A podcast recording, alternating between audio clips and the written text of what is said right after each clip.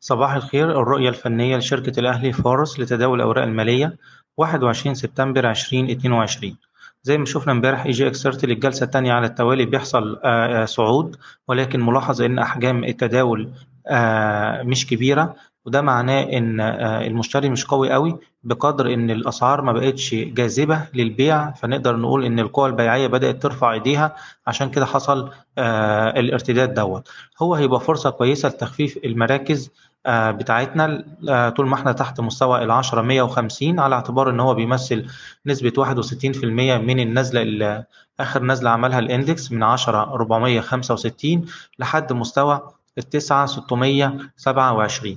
فلو حسبنا نسبة 61% هنلاقي إن هي حوالين ال 10150 آه، ممكن يعني يبقى في مجال لتريدات سريعه في بعض الأسهم اللي اتكلمنا عليها اليومين اللي فاتوا زي GB Auto وزي آه، القلعة وفوري و e-finance إحنا دلوقتي بقى أقرب مستوى دعم بالنسبة للمؤشر عند ال 9830 وبعد كده مستوى الدعم الأهم عند ال 9627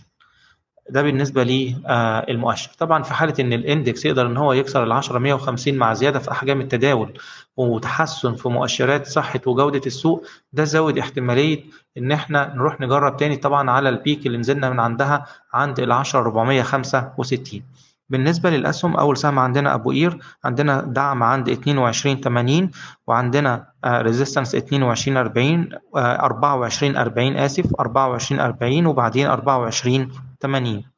السهم اللي بعد كده سهم أموك عندنا دعم عند 3 جنيه 93 وعندنا resistance عند ال 4 جنيه و20 قرش. GB Auto شايف إن سهم أداؤه كويس جدا. امبارح طلعنا وقفلنا بال high بتاع الجلسة. بقى عندنا دلوقتي الدعم بتاعنا عند التلاتة آه وربع وبن target مستوى التلاتة جنيه و80 قرش.